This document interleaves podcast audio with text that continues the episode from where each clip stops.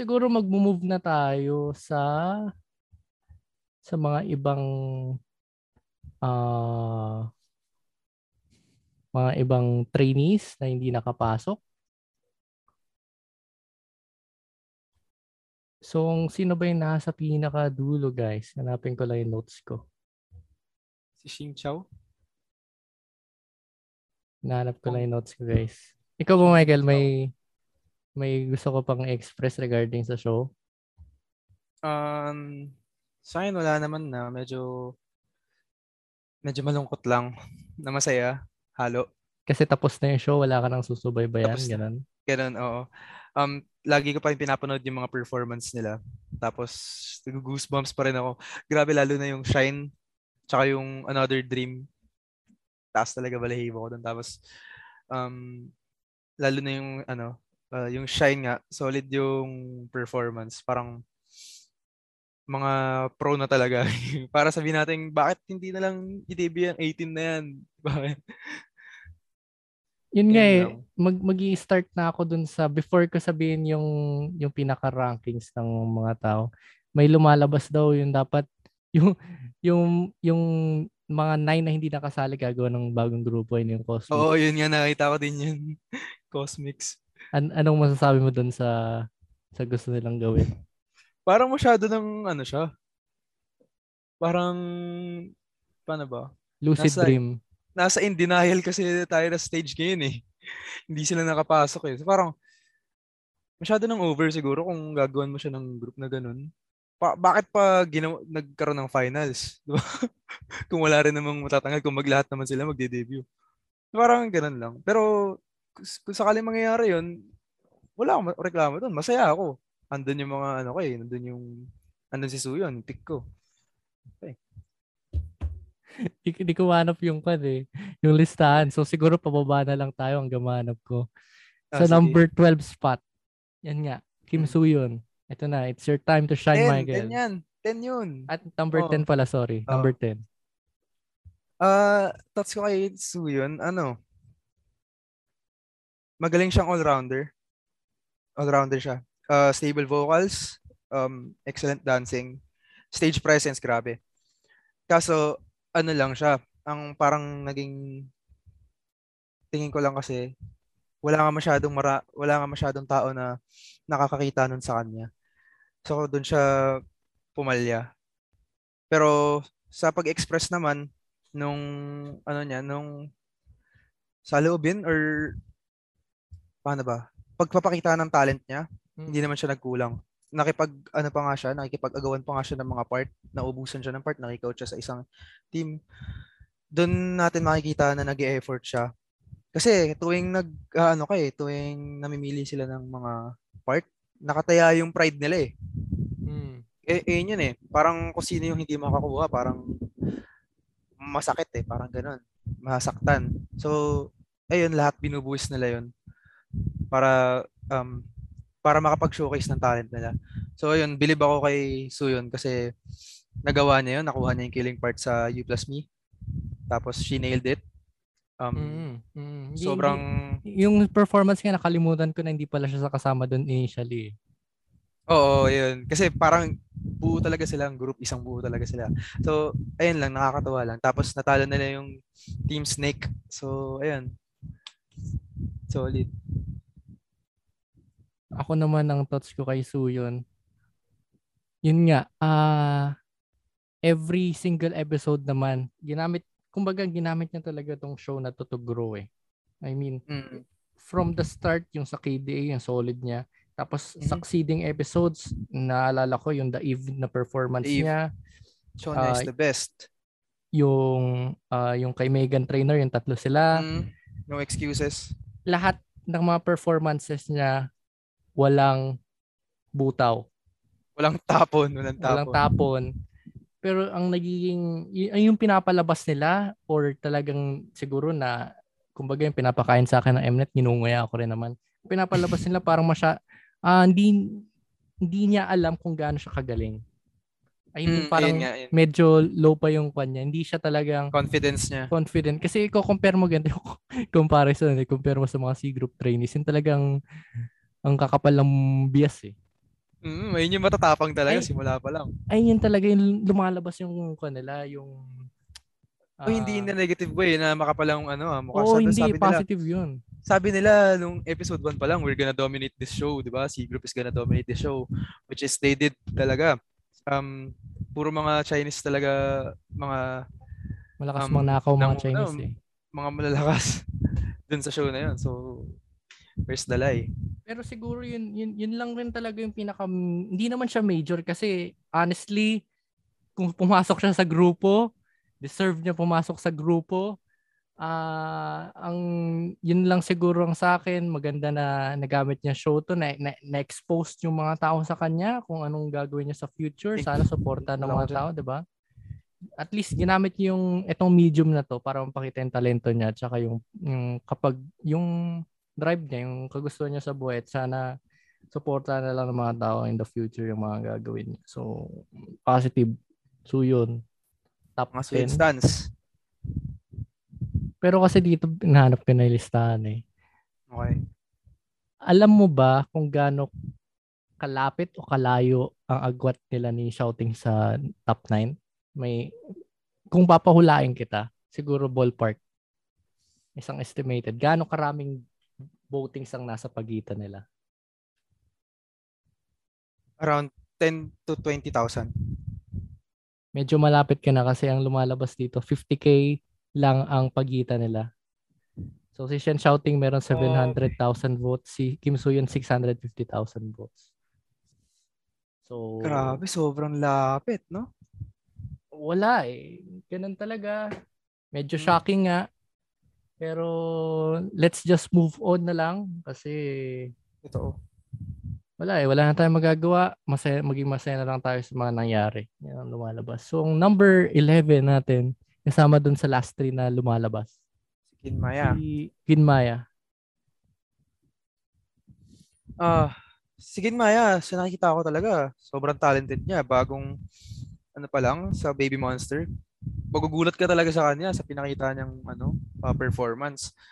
Tapos, ano siya, lahat ng binibigay, sabi nga ng K-pop Masters, lahat ng binibigay sa kanyang ah, role lang, lahat ng um, kanta na binibigay mo sa kanya, nagagawa niya ng sarili niyang version. So, parang, ano talaga, grabe talaga yung, ito, ito si Maya. grabe talaga yung ano niya. Ah, magaling siya, magaling. Basta yun, wala akong masabi.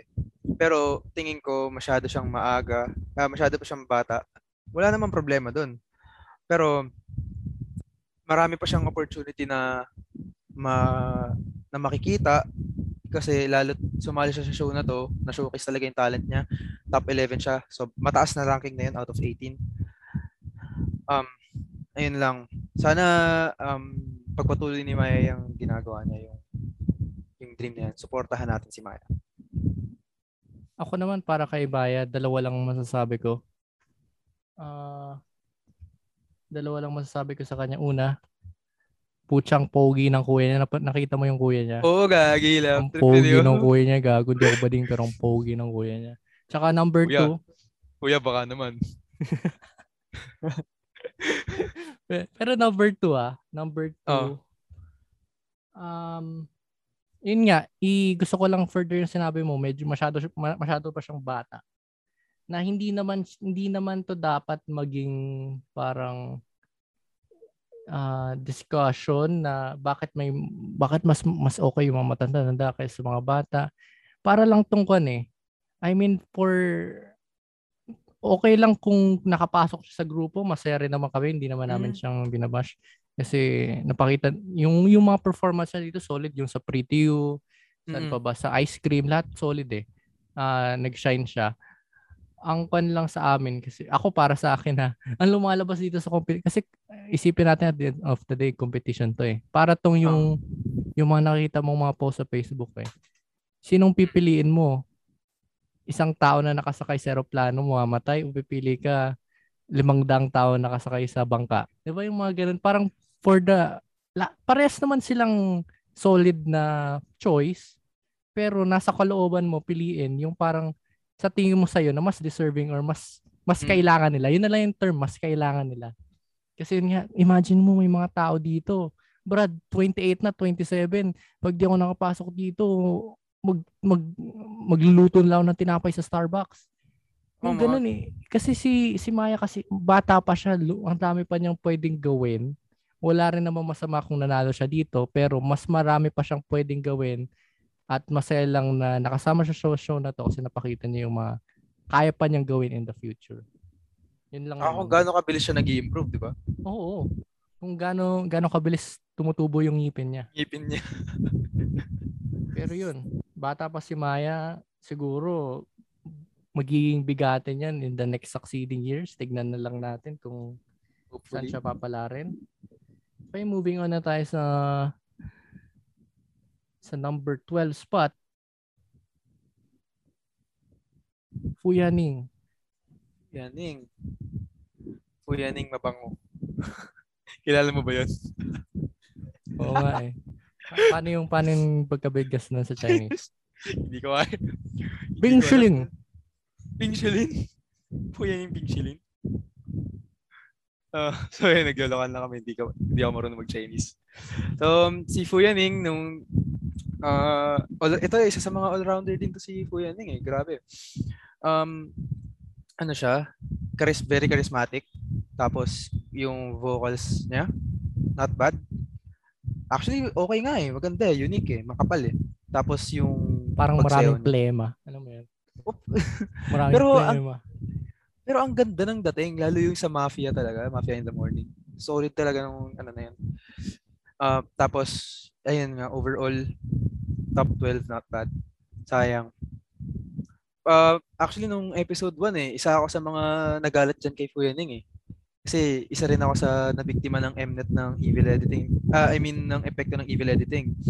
Since si Eugene nga, ah, established na idol na, tapos biglang babalasubasin niya ng ganun. Babastusin. Oo, pero alam mo yung pinadating ng Mnet sa Binalandra.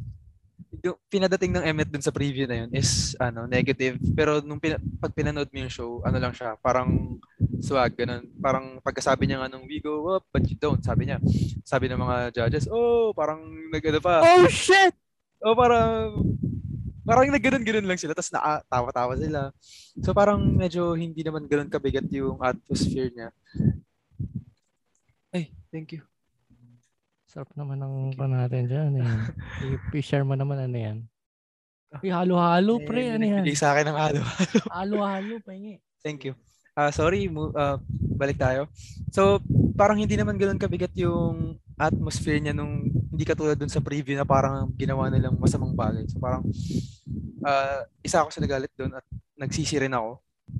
Naging natuwa talaga ako kay Puyaning lalo na nung sa ano, um, performance nila, yung Mafia in the Morning nga. Grabe talaga. So, ayun. Ayun lang, tungkol kay Puyaning. Siguro consensus naman ang lahat. Ganun yung pagkakatingin sa kanya. Di ko pa alam kung sino pa sino pa hanggang ngayon masama loob sa ginawa niya ng episode 1. Nakashabu siguro yun. Ewan ko. Baka hindi lumalabas ng bahay. Walang pamilya. Hindi kumakain. Pero Nanonood ng show. hindi nanonood ng show. Isa pa yun.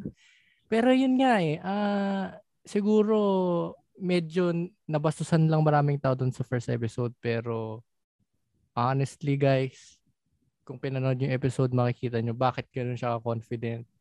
Mm. Ah, yun nga yung vocals niya, yung performance. Kakaiba nga yung performance niya. Ay, yung May vocals niya. eh. mapapatutunayan naman eh. May mapapatutunayan naman siya eh. Oo. Kaya, I mean, in contention siya. Wild card lang siya in a way kasi ayaw ng mga, dahil sa xenophobia, ayaw ng mga Koreano, Ah. mga Chinese. Pero, at the end of the day, magugulat ka na lang ah kahit sa final numbers nito, number 12 siya, solid pa rin yun. Imagine mo, out of Mas na- 99, di ba? Yung mga first episode, nag nagdadasal mga tao sa lahat ng mga Diyos, lahat ng mga santo. Sana eliminate ni si Puyaning. Umabot na siya Kahit ako ng, eh. Oo, umabot na siya ng finals. Naka, imagine mo, out of 99, naka 12 siya. Kaya, solid Tapos ni naging Puyaning. bestie pa ni naging bestie pa ni Eugene, di ba? Oo. So, yun lang naman sa kanya. Siguro ako lang, add ko lang lastly. Siguro kaya medyo mababa. Hindi ko alam kung mababa to or pwede pa tong maitaas. Kung hindi siya pumiyok doon sa snake siguro. Mm. Siguro yung episode na yun ay lumabas na kaya bumaba si Surichi.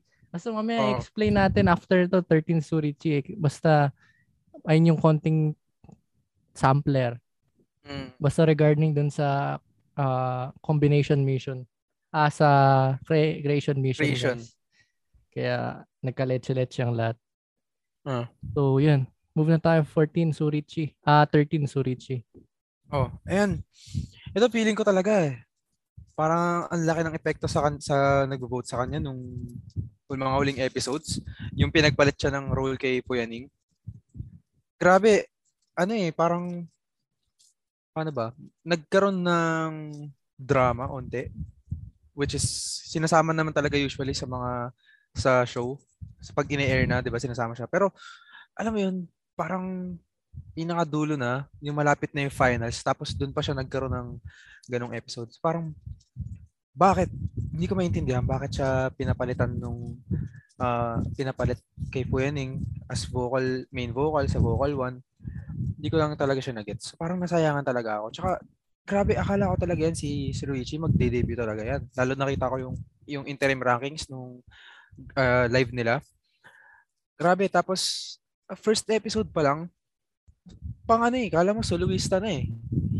Given na kasi pangatlong survival show niya na to. Tapos, ang dami niya ng experience. Tapos, ang lungkot lang kasi sinasabi niya na, sabi niya na last opportunity niya na daw tong Girls Planet. Nakakalungkot lang. Hindi so, maghanap na siya ng asawa at anak. Wag. Wag naman. Tapos, parang ganun, parang may nabasa nga rin ako sa Twitter na magte-take ata ng, kailangan niya mag-take ulit ng exam para ganito sa school pag papatuloy niya. Hindi ko alam. Hindi natin alam. Pero sana, uh, perso sa akin ah, sana magtuloy pa rin siya. Kasi grabe, sayang talaga. Medyo binibigyan niya ako ng Chungha vibes. Yeah. Ako sa akin naman, short, siguro siya short ko na lang to kasi Surichi isa sa malalapit sa puso ko to eh. Hmm. Since day one yan, di ba, na-share ko ano yung top 4 noong episode 1. Hmm. Hanggang ngayon, nag-carry over naman. Yun nga, kasama siya siguro dun sa consistent 5 rin na tinutukoy ko na dapat kasama siya sa show.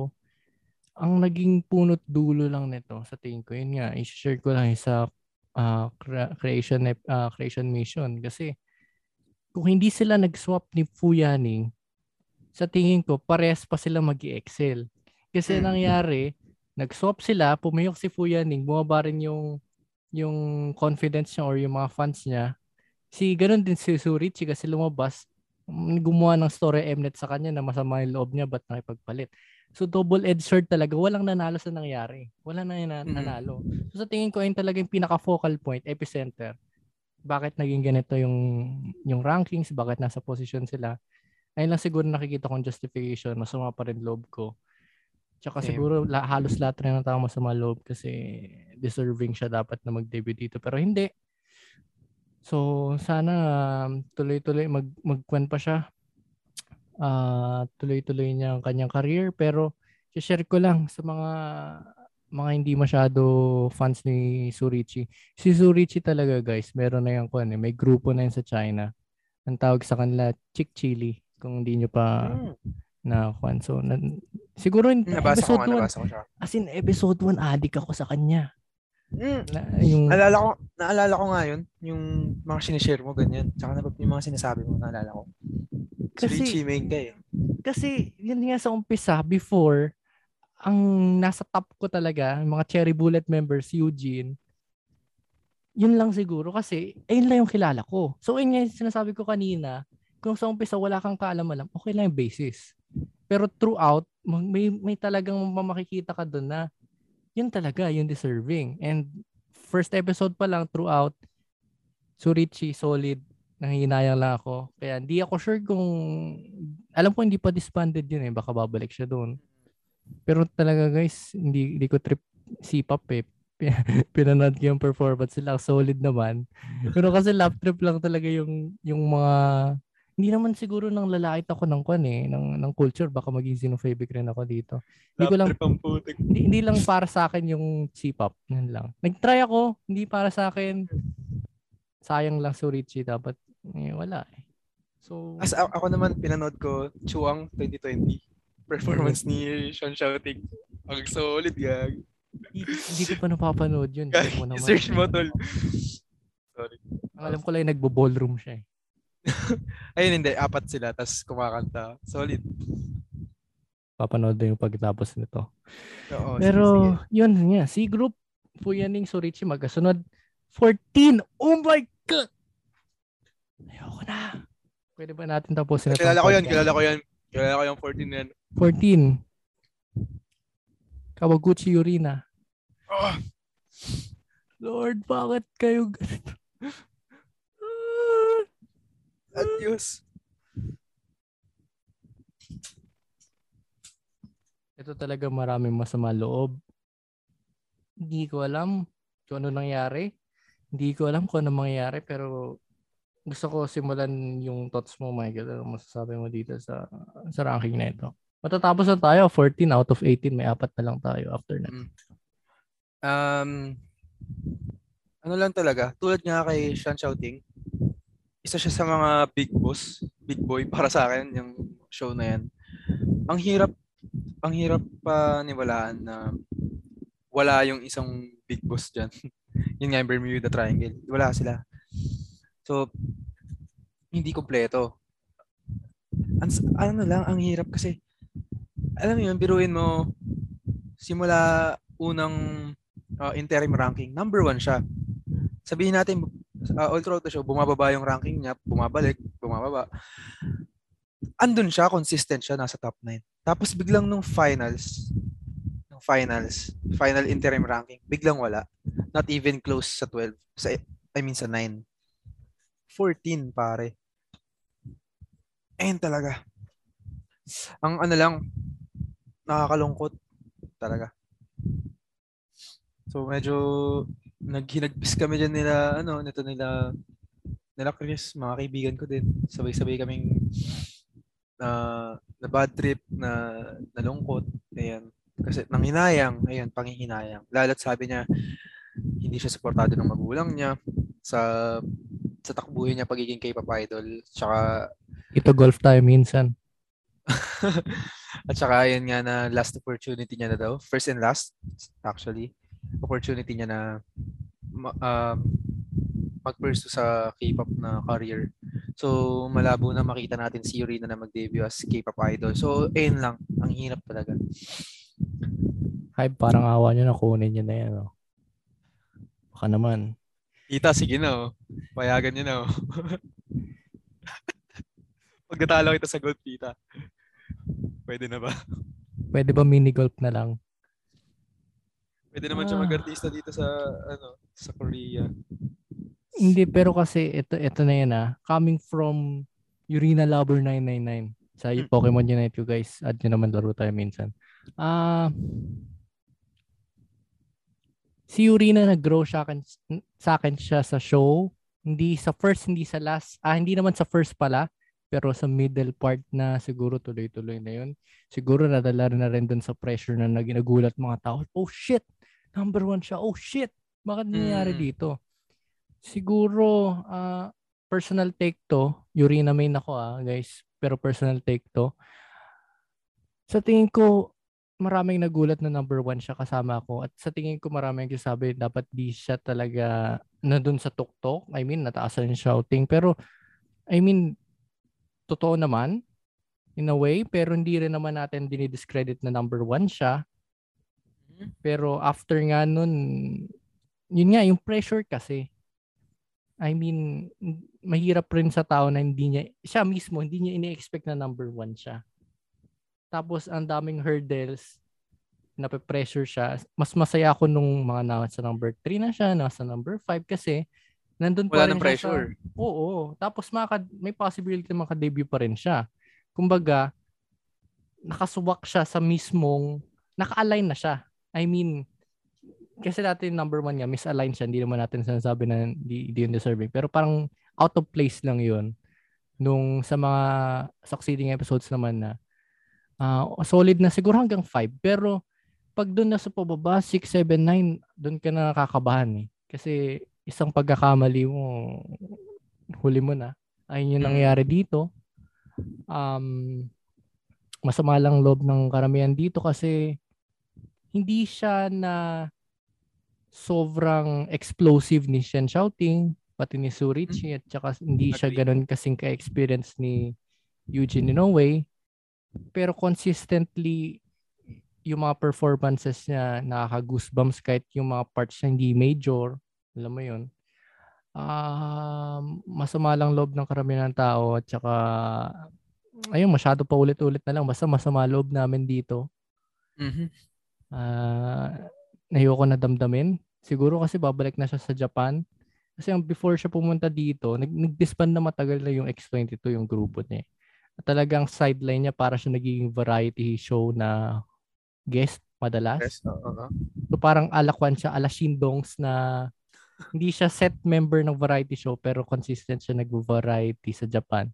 Siguro ganoon na lang ulit gagawin niya pero I'm I'm saddened na hindi siya, hindi, hindi siya magiging performer in a way na yun nga magiging grupo ng K-pop kaya big hit baka naman. Ano naman? Boss, boss, ano pangalan nun? Hitman? Bang Hitman? Bang It's Your Boy Hitman? baka naman. Si, ano yun? Bang PD Nim. Si Bang... Ayoko na ituloy. Gawa tayo ni Bang Chan eh. Bang It's Your Boy. okay. Number five, Kimbora. 15. 15. Ah, uh, ano siya? Sa nakakita ko, siya yung isa sa mga suitable talaga na main vocalist ng group. Hindi tulad sa, kasi kung napanood niyo yung Idol School or yung ibang produce, ano eh, kahit sabihin natin sa, sa 16, sa Twice, yung mga survival show na ganun, madalas may nagkakaroon ng bandang finals, nagkakaroon ng competition yan. Sabihin natin, ito candidate for main vocalist, itong isa, candidate din. Ngayon sila maglalaban. Sa nakikita ko sa show na to, si Bora eh, parang siya pinakasagad na ano eh, na main vocal uh, material talaga eh. Parang ano siya eh, 'di ba? Kaya niyang i-hit yung mga high note. Napaka napakaganda ng boses, napaka malumanay. Yung sa Utopia, grabe. Par. Yung birit niya doon. Ala, uh, nakakapanghinayang lang din. So, tingin ko babalik na siya sa pag-promote sa grupo niya ulit, Cherry Bullet um, sana supportahan pa rin natin si si Bora. Kasi kahit ako hindi ko hindi rin ako masyadong ano eh not nadulun sa Cherry Bullet eh pero at least kilala ko si Bora ganyan sa si Chiwon. Ayun, sayang lang talaga. Which pero meron namang um, meron pa rin naman tayong um, mga main vocal material sa top 9 eh. So all good. Oo. Ako naman, ah uh,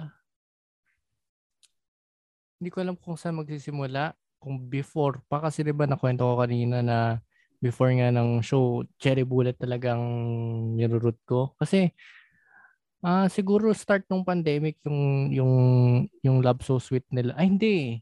Ang huling natandaan ko na first na introduce ako sa Cherry Bullet, yung hands up nila na per yung promotion eh. Mm. Tapos after nun medyo kilala ko na sila pero yung pinaka last talaga nag, nag nag-release sila ng title track Love So Sweet hindi siya mm-hmm. ganun nag-blow up pero solid yung yung music video. Cherry Bullet? Oo. Ayan ba yung may iba-ibang kwarto? Oo, yung iba-ibang kwarto. Tapos yung may whistle na chorus. Yun nga eh. Oh, pero pero yun nga, siguro etong etong section na to hindi ko lang i-explain para kay Bora. Siguro Cherry Bullet as a whole. Ah uh, nanghinayang ako kasi si Bora pwede siyang makapasok doon. I mean, yung possibility doon nakakainayang. Pero in a way na ano na mangyayari sa cherry bullet pag hindi siya bumalik? Ayun na yung, mm. ayun na yung question eh. Kasi imaginein mo pag hindi sila buo, I mean, cherry bullet pa rin ba sila? Parang, kumbaga pag may pumasok, magiging masaya ka dun sa tao na yun. Pero ano yung mga consequences dun sa kasiyahan na yun? I mean, yun nga, hindi ko alam kung nagkulang ba FNC. Hindi kasi ako masyado ganun ka ka chebul mga mga fandom.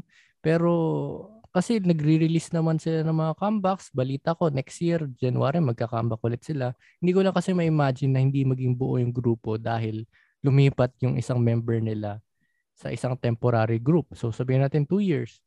So ano na mangyayari? Paano pag nag-disband na yung Cherry Bullet, ganun, et cetera, et cetera. Parang hindi ko lang na-view na option. I mean, hindi ko pinagdadasal na sana may makapasok sa kanila kasi ano, kam, kawa, paano na yung mga iba? Yun lang yung sa akin. Ano nga eh, parang interesting nga eh. Paano kaya pagka may ganyan nangyari, sabihin natin si, eto, ito, parang si Cherry Bullet, may nakapag-join siya sa temporary group. Anong mangyayari ngayon dun sa grupo? Kung fan ka ng grupo na yun. Sabihin natin, ako kasi personally, ano, Flover ako. Tapos nung napanood ko yung Produce 48, nakita ko si Guri nandun. Mm-hmm. Eh, pinanood ko rin yung Idol School before yon So, pagkatas niya ng Idol School, nag-Produce 48 siya. So, parang kaka-debut niya lang. Ilang months pa lang siyang ano, Promise 9. Sumali ulit siya dun sa uh, Produce. So, inisip ko, inimagine ko, ano kaya mangyayari kung um, kung nangyari kung, kung, kung sakaling mangyari nga yan, medyo repetitive. Pero, ayun, na-curious lang ako kung may kilala pa kayo na ganung ano na girl group member or boy group member na sumali sa uh, na sumali sa temporary group na kahit part pa rin siya ng existing na group uh, sabihin niyo naman sa amin share niyo naman sa amin share sa comments. Naman.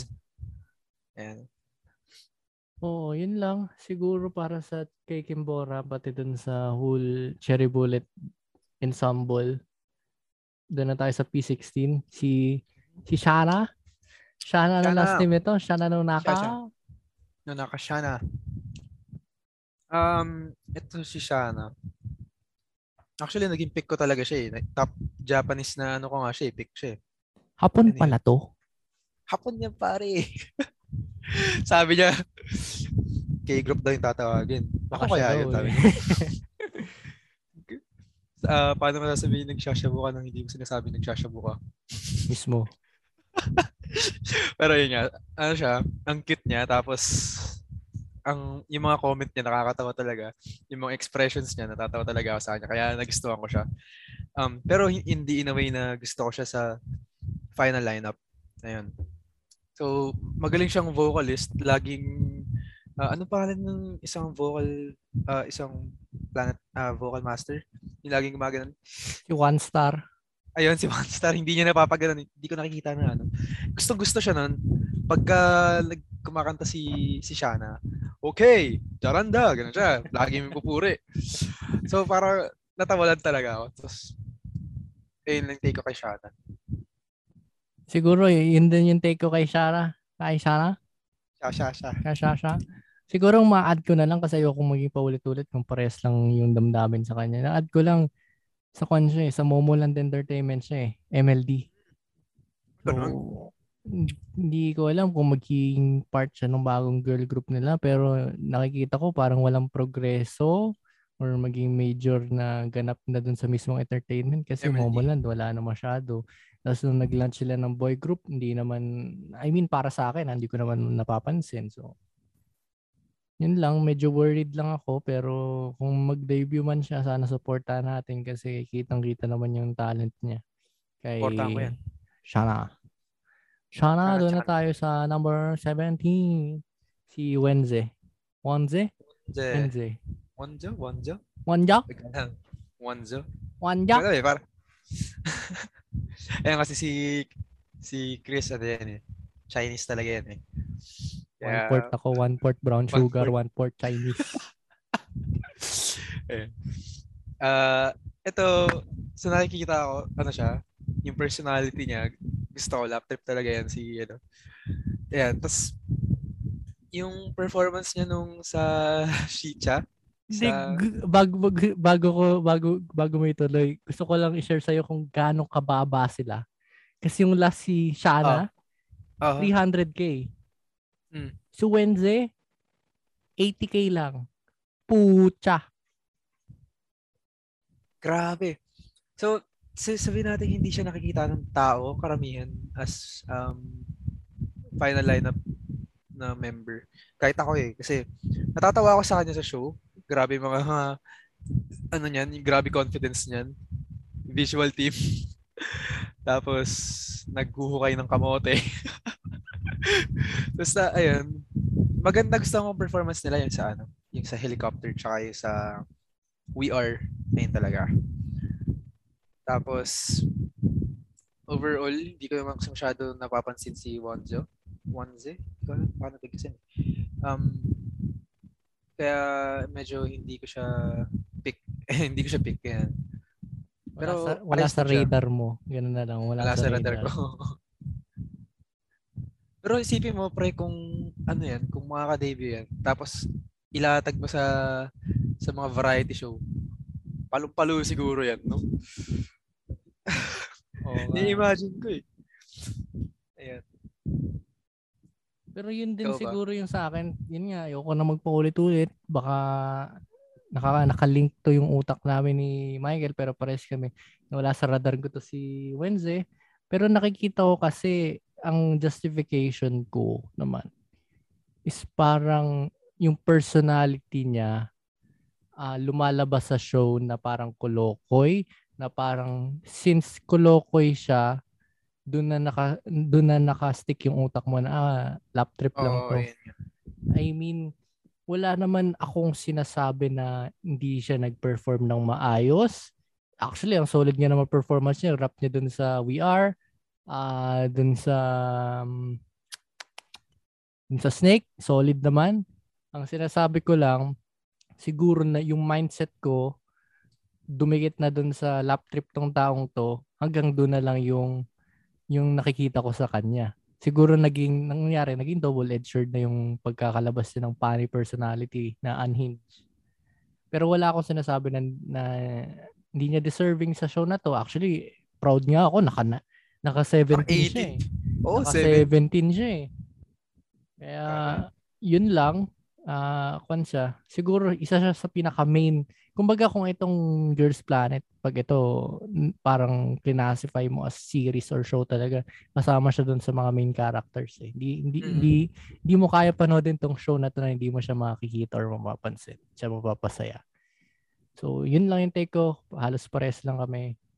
No hate naman sa kanya. So, moving on. Last 18 na tayo. Oh my God. Siguro part part 2 na to. Hatiin ko part 2, part 1. Doon tayo sa itong itong kwan natin is for part 2. Pero ito 18 si Wang Xinjiao. Wang Xinjiao. Wang Xinjiao. Okay, so um ano siya eh vocalist siya sa tingin ko. Unique boses niya, mala, ma, malalim, makapal. Tapos um kaya niyang humit ng mga high notes. Pero tingin ko personally hindi siya ganoon ka ka established as um as a singer or as a trainee na which is nag-specialize sa pagiging vocalist. So tapos ano siya, parang hindi naalala ko lagi siyang natatawa pagka pinapagalitan siya. So parang parang naano ako sa kanya, parang ba, baka, huwag ka na tumawa. Pinapagalitan ka na. Baka ko na to. Veterano na to sa magulang niya. Natawa mm, parang, na lang eh. Parang ganun. Tapos, ano siya, mabagal siya pumikap ng mga, ang, ng choreography. So, parang nakita ko, ah, hindi pa talaga siya ready. Pero ano, magaling siya yung sa All About You, All About You, ni Taeyeon. Maganda yung, ano, pinakita nila doon. Kaso kahit medyo may onting saya, may onting ano lang. May sabit. May sabit, pero overall good performance naman.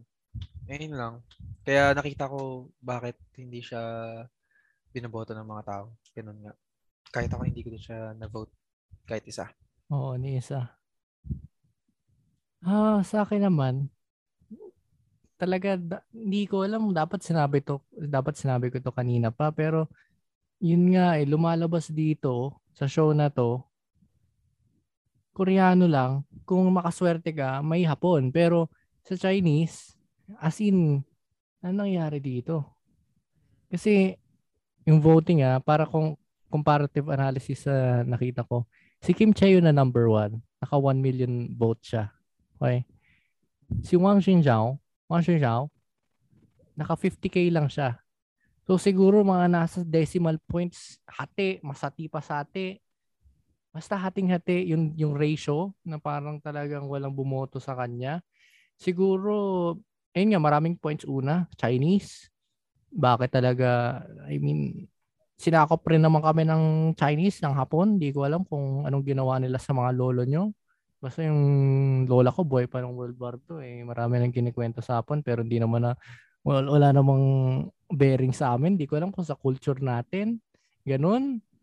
Pero talaga sobrang hateful. Hindi naman sa hateful, hindi open arms siguro mga Koreano, mga ibang lahi, or specifically talaga mga Chino.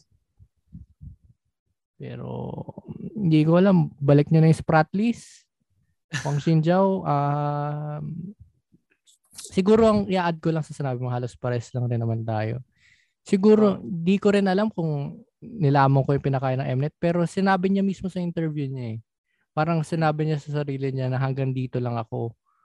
Ito na talaga ako eh. Nung isang performance na irapan siya. Hindi ko alam kung sa Utopia ata. Yun yung limit ata. niya. Oo. Parang, oh. So mula pa lang doon, kung sinabi mo na, inalam mo na sa sarili mo na hanggang dito ka lang, sabihin wala doon yung passion. I mean, mm. parang hindi, hindi na lumalabas, hindi ka nga deserving. I mean, maraming, yun nga, paulit-ulit yun talaga eh, deserving, maraming magpapa, uh, mamamatay na, I mean, wala nang gagawin sa buhay, last chance na nila to, life or death, ikaw, chill lang. I mean, kung hindi mo, kung hindi niya naayos yun, siguro or hindi niya rin napakita na inayos niya, wala nang magbabago. Ganun na talaga siya. So hindi na rin surprising na ganito siya kababa. Pero yun nga, 18 pa rin siya. Mm, Great achievement pa, pa rin. Congrats. Kaya yung mga sumusuporta talaga sa kanya. Oo. Maganda siya eh. Maganda mm. siya eh. So yun, doon na mag-end yung ating top 18. Oh my God, ka-18 tayo. 18 discussion, 18 roses. Sinong debut? Sinong i-debut natin dito? Pero um siguro may gusto ka ba bang i-share regarding sa nangyari sa final? Na parang medyo closing sa final I mean sa show as a whole siguro. Final thoughts mo sa show? Ito lang um as pinapanood ko yung show, yung finals, naisip ko lang na ito na, tapos na nandito na tayo sa nandito na tayo sa mga oras na parang ito na yung final moments nitong show na to. Tapos nandito ka para ma-witness yan. So yun. Ano, parang grabe lang yung honor na is parang it's an honor talaga na mapanood yung final. Isa ka sa maging live viewer, live voter, mag-contribute yung vote mo sa magiging final lineup. Grabe yung sa pakiramdam. Tapos ano lang, nalungkot kasi nga na nakita ko yung mga eliminated trainees. Naalala ko sila. Tapos itong mga Planet Masters, K-pop Masters, umiiyak. Tapos syempre alam naman natin kung gaano sila ka-close dun sa mga trainees natin. Lalo na pinapanood ko itong Shine tsaka yung Another Dream na napagtanto ko na na ito na, wala na. Ito na yung last performance nila together as Girls uh, Girls Planet 999 trainees, contestants. Ayan. So ano naman, parang proud na parang proud na kuya kapatid or parang proud na magulang na nanonood ng ano. So yun lang, sobrang saya. Ako naman siguro, yun nga eh, wala eh, halos talaga magkakapares tayo ng dinadamdam eh. Siyempre, I mean, parang nangyari descript wala wala wala kasi ito parang sa amin dalawa ni Michael ah, based lang sa pagkaka-assess ko ng pangyayari at saka explanation. Kasi parang kaming parehas talaga objectively speaking. Hindi, wala kaming bias na literal ah, wala kaming binabias, wala kaming pinagtatantunan. Ay sinasabi ni Mike Enriquez, wala kang pinagnanan na. Eh, Juicy po. Walang, kin- walang kinali- kinikilingan. Walang... Ayun, wala kaming kinikilingan.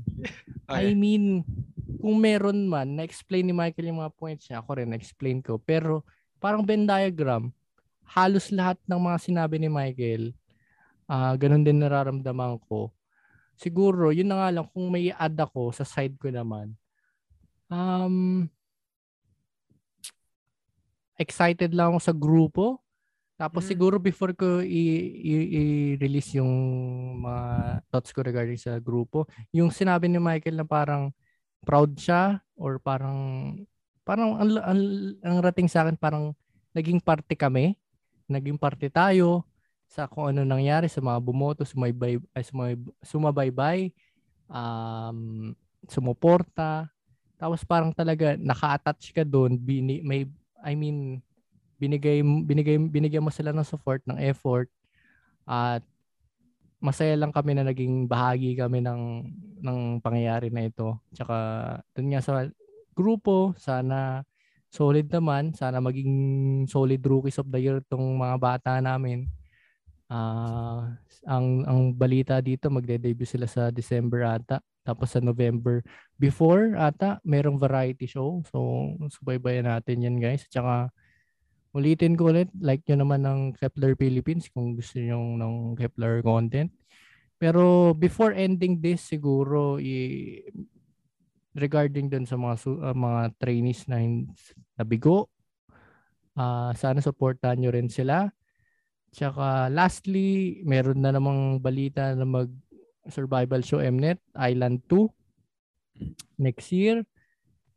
For sure, di ko alam. In theory, maraming nagpo-point yung mga possible na mga trainees na sumabit ngayon. Baka doon ulit magsumama.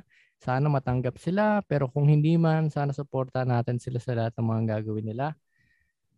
Uh, so yun, siguro ang pinaka-conclusion natin sa podcast na to, nahati siya sa two parts guys. Masyadong mahaba ang ating talakayan.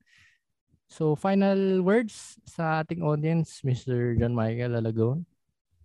Um, uh, maraming salamat kung uh, sa mga nakikinig at um, sa pag uh, pakikinig sa mga thoughts namin ni Christian tungkol dito sa, sa iba-ibang topics, certain topics. At um, uh, supportahan natin din to si Christian. Solid. Uh, comment ulit natin na thank you ulit Christian para sa pag-invite sa akin sa special episode na to. Uh, at sana um, mag-iingat kayo lagi at sana huwag tayo mag-spread ng hate. Sana huwag kayo uh, magkalat ng virus. Oo. um, ayun lang. Maraming salamat. Salamat din Michael na nag-participate ka sa episode na to. I'm honored. Uh, kung gusto mo pa mag-discuss in the future episode, sabihan mo lang ako. At saka guys, follow niyo naman si Michael sa mga gawain niya. Itatag ko yung social media niya sa baba. And I think that would conclude this episode of the podcast. This has been your boy Chan signing off. Uh, salamat kayo sa pakikinig pa panonood. Uh, see you next time. Anyong peace out.